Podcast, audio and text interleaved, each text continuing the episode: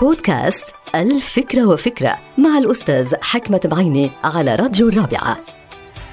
هناك ثلاث أدوار رئيسية للأهل في تنمية مواهب أطفالهم يعني في ثلاث أنواع من الأهل.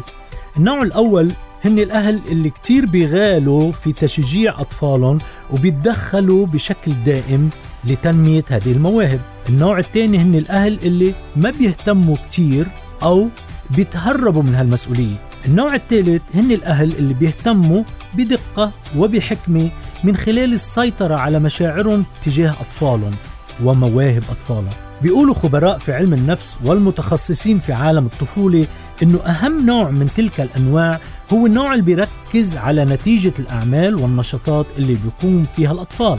بمعنى آخر هن الأهل اللي بيسألوا أطفالهم بعد انتهاء أي نشاط رياضي أو اجتماعي إذا تمتعوا فعلا بهالنشاط أو بالمباريات. ما بيركزوا كتير على نتائج تلك المباريات لناحية الربح أو الخسارة. فهل فعلا هيدا النوع الثالث هو الأفضل؟ أنا صراحة ما بعرف ولا أدعي العلم والمعرفة الشاملة في الأمور السيكولوجية والنفسية. ولكنني أعرف أنه من المهم جدا أن نزرع في عقول أطفالنا نوع من التميز الإيجابي والرغبة في الربح الإيجابي أيضا. بمعنى آخر أنه الأطفال لازم يلعبوا لينتصروا يلعبوا ليفوزوا ويحققوا النتائج الاستثنائية.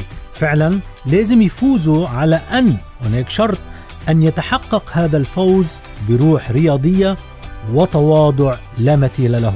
فمن يعمل جاهدا ليفوز ويتواضع يحقق أهدافا إنسانية كبيرة. انتهت الفكرة. هذه الحلقة مقتبسة من كتاب الفكرة وفكرة.